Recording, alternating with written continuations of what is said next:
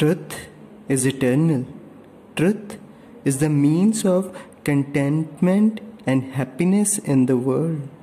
He who is alienated from truth always remains unhappy. He who takes the path of illusion keeps seeking life. But this is the irony that he himself doesn't know what he is looking for.